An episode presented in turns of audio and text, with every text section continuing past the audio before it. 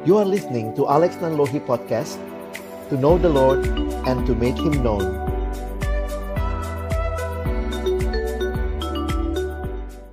Shalom teman-teman yang dikasihi dalam Tuhan Yesus Kristus.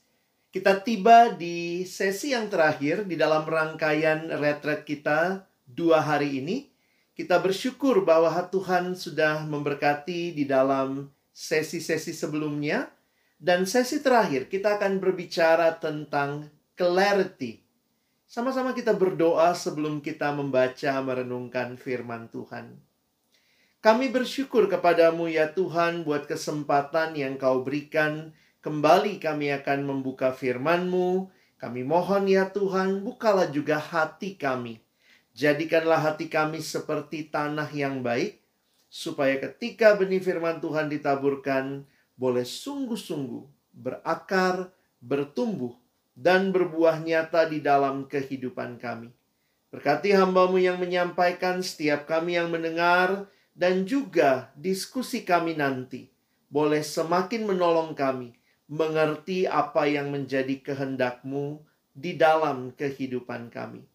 Bersabdalah ya Tuhan, kami umatmu sedia mendengarnya. Di dalam satu nama yang kudus, nama yang berkuasa, nama Tuhan kami Yesus Kristus, kami menyerahkan pemberitaan firman-Mu. Amin.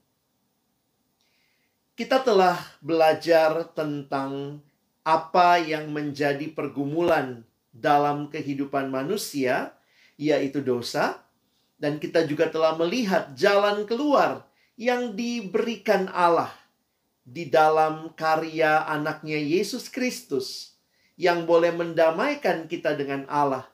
Dan karena itu, kita adalah manusia baru yang ada di dalam Kristus. Bagaimana manusia baru yang hidup di dalam Kristus di tengah-tengah dunia dengan berbagai pergumulannya? Dunia yang penuh dengan ketidakpastian, uncertainty, dan juga dunia yang penuh dengan kebingungan, ambiguity. Seringkali menjadi pergumulan bagi anak-anak Tuhan, bagaimana saya bisa bertahan di tengah-tengah dunia yang seperti ini. Kita butuh kejelasan, kita butuh clarity, dan sama-sama kita ingin melihat apa yang dialami juga jemaat Tuhan di abad pertama yang disurati oleh Rasul Petrus di dalam pergumulan mereka sebagai jemaat yang sudah mengenal Tuhan, umat yang hidup di dalam Tuhan. Bagian firman Tuhan yang akan kita baca diambil di dalam surat 1 Petrus, 1 Petrus pasalnya yang kedua, ayat yang kedua, dan nanti bagian yang kedua kita membaca dalam 2 Petrus pasal yang ketiga ayat yang ke-18. Bagian pertama terlebih dahulu 1 Petrus pasal 2 ayatnya yang kedua. Dan jadilah sama seperti bayi yang baru lahir yang selalu ingin akan air susu yang murni dan yang rohani supaya olehnya kamu ber, kamu bertumbuh dan beroleh keselamatan. Bagian yang kedua, 2 Petrus pasal 3 ayat yang ke-18. Tetapi bertumbuhlah dalam kasih karunia dan dalam pengenalan akan Tuhan dan juru selamat kita Yesus Kristus. Baginya kemuliaan sekarang dan sampai selama-lamanya. Sedemikian jauh pembacaan firman Tuhan, berbahagialah kita yang bukan hanya membacanya, tapi merenungkannya, melakukannya, dan juga membagikannya. Teman-teman yang dikasihi dalam Tuhan Yesus Kristus, jemaat yang ada di abad pertama, orang-orang yang percaya pada Yesus pada masa itu mengalami berbagai tantangan dan pergumulan di dalam dunia di mana mereka hidup pada masa itu. Pada waktu kita melihat Petrus memberikan nasihat dalam suratnya, Petrus ingin mereka boleh dikuatkan di tengah-tengah pergumulan yang mereka alami. ada dua tantangan yang dialami jemaat pada waktu itu. Yang pertama, tantangan dari luar jemaat, dari luar diri mereka, dan yang kedua, tantangan dari dalam diri. Tantangan dari luar adalah orang-orang Yahudi yang tidak suka dengan orang Kristen pada masa itu, dan juga pemerintah Romawi, penjajah Romawi yang tidak suka dengan kekristenan karena kekristenan mengajarkan hanya Tuhanlah satu-satunya Allah yang harus disembah. Sementara pada waktu itu di dalam kekaisaran Romawi kaisar menjadi juga Allah yang disembah. Sehingga yang menarik pada masa itu kekristenan menjadi agama yang minoritas dan banyak mengalami penganiayaan. Tantangan dari luar adalah penganiayaan yang dilakukan oleh orang-orang yang tidak suka dengan orang Kristen. Dan yang menariknya, mereka tidak disukai justru karena kehidupan dan perilaku mereka yang hidup benar, hidup saleh. Memang ya, ketika ada perubahan hidup yang terjadi, ada saja orang yang tidak suka dengan hidup yang benar, hidup yang seharusnya. Karena itu kita melihat di dalam konteks ini Rasul Petrus memberikan penguatan kepada jemaat. Tantangan yang kedua itu adalah tantangan dari dalam jemaat sendiri, di mana muncul guru-guru palsu dengan ajaran-ajaran yang tidak tepat, yang ingin mengacaukan iman jemaat. Sehingga di dalam situasi seperti ini, Rasul Petrus juga memberikan penguatan kepada gereja yang ada yang tersebar di Asia Kecil pada waktu itu.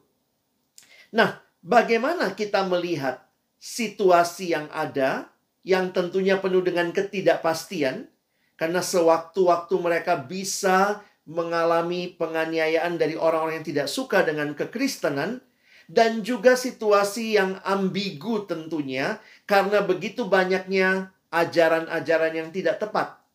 Apa kunci untuk tetap bertahan di tengah situasi yang seperti itu? Kita melihat nasihat yang diberikan oleh Rasul Petrus adalah teruslah bertumbuh. Surat 1 Petrus lebih menyoroti penderitaan yang dialami orang Kristen karena tantangan dari luar.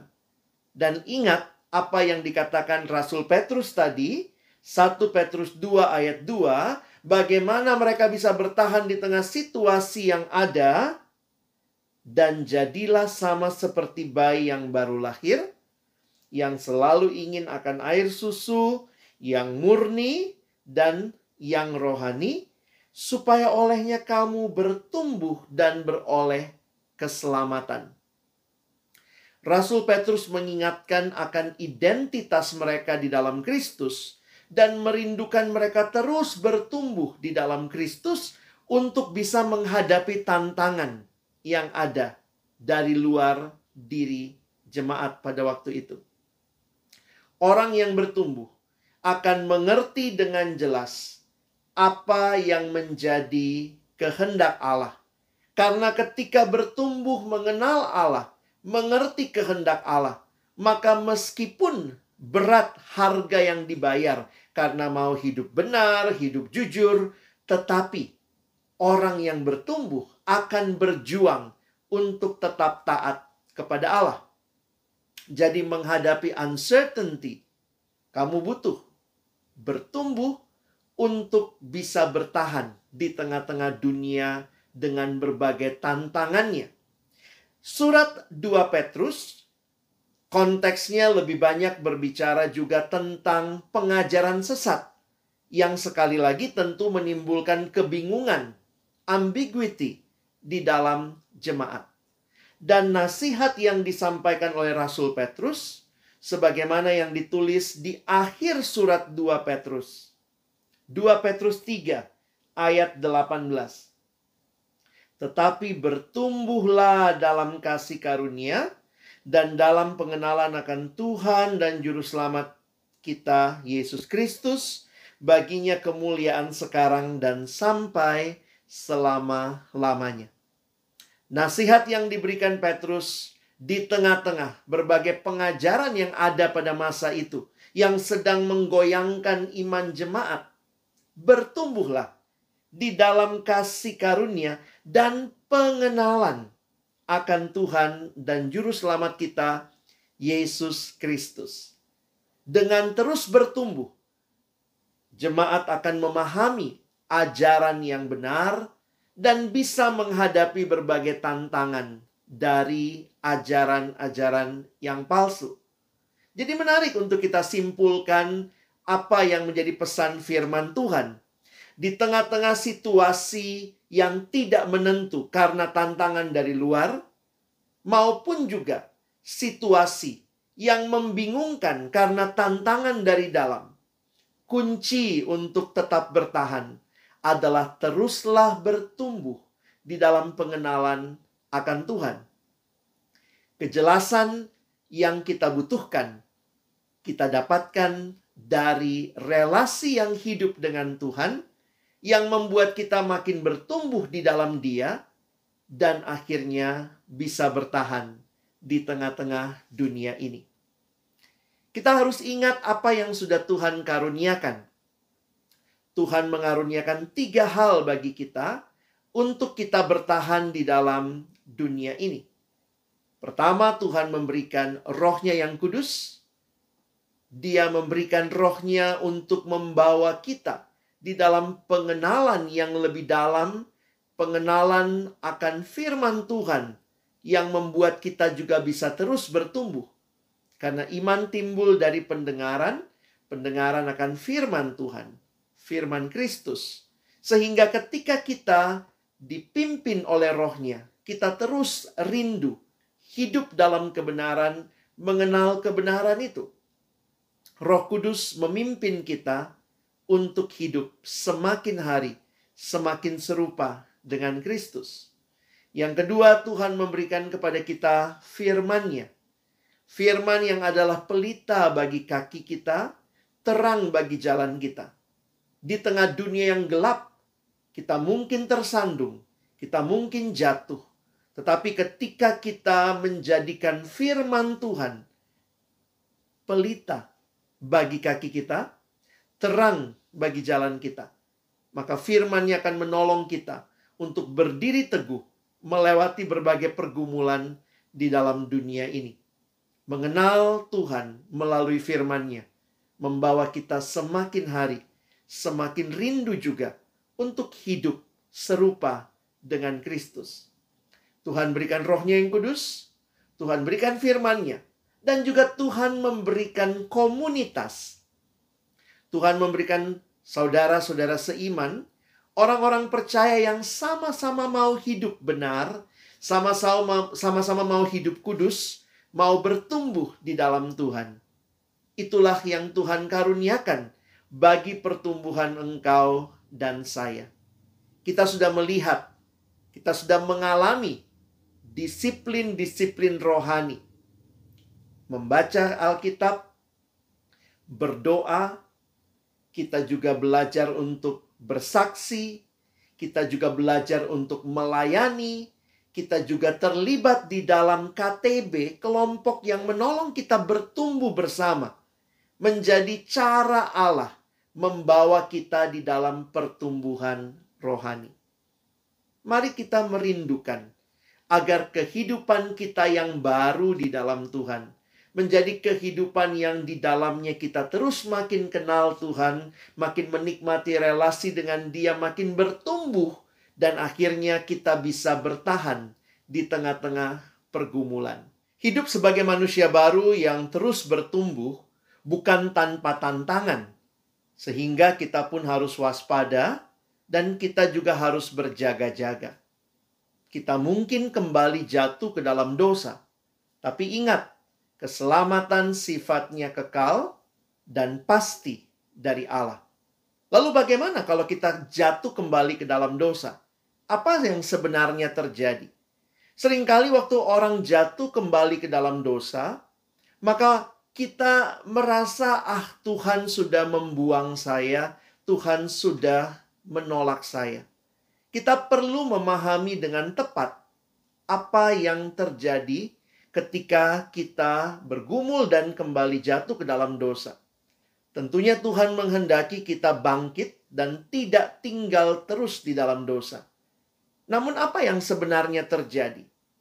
Saya menggambarkannya seperti seorang anak yang memiliki orang tua, tinggal di rumah orang tuanya, namun satu hari dia melakukan kesalahan. Dia memecahkan vas bunga kesayangan mamanya. Maka pertanyaannya, apakah ketika dia melakukan itu, tentunya tanpa sengaja, dia memecahkan vas bunga itu, apakah anak itu berhenti menjadi anak?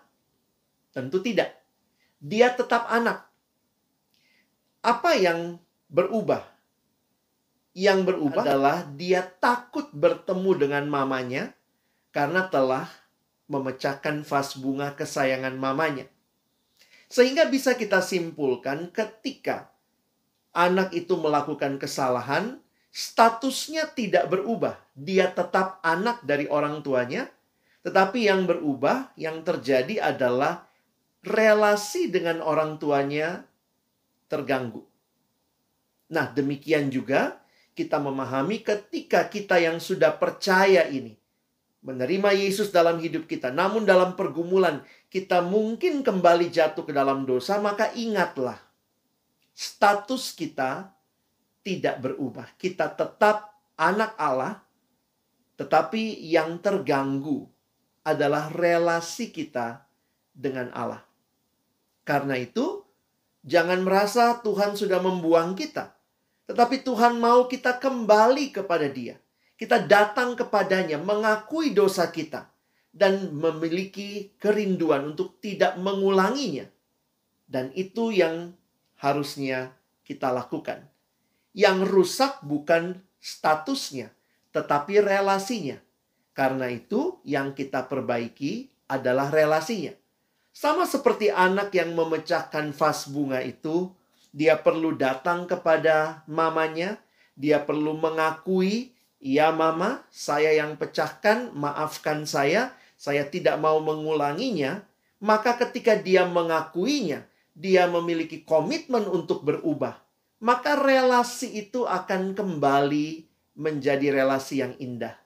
Sehingga jangan lupa, yang rusak sekali lagi bukan statusnya, tapi relasinya.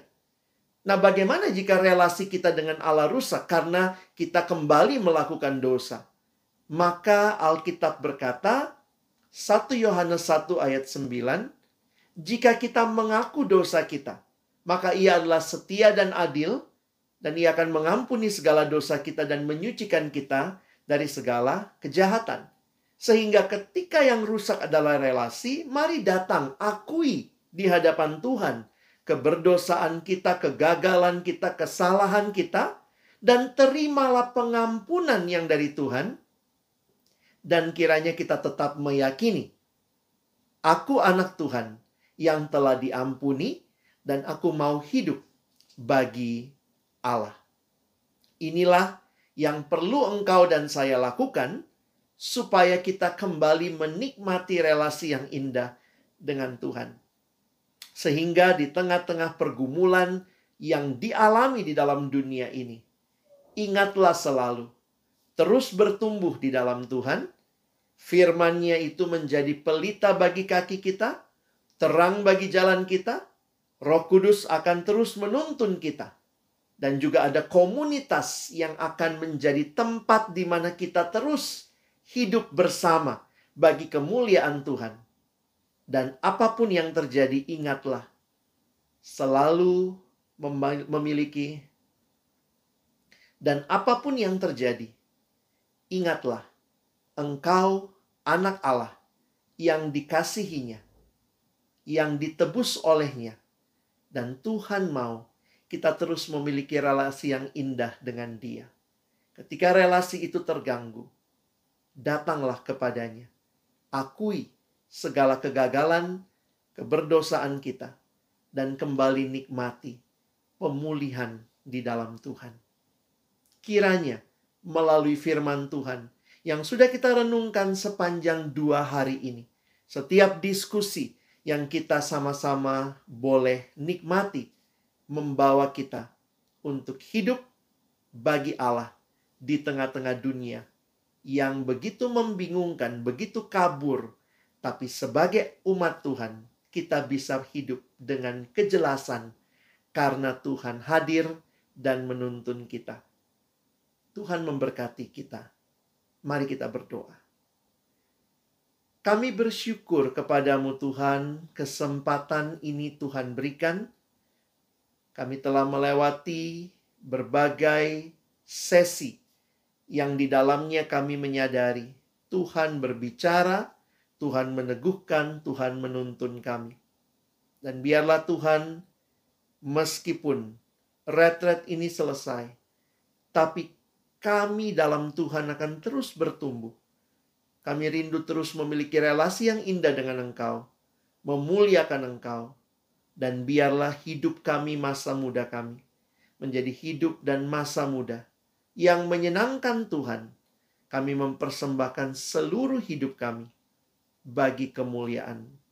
Berkati waktu selanjutnya dalam diskusi kami, sharing kami, untuk bisa juga makin mendaratkan setiap kebenaran ini di dalam keseharian kami yang akan kami jalani ke depan. Kami bersyukur, berterima kasih dalam nama Tuhan Yesus. Kami sudah berdoa. Amin.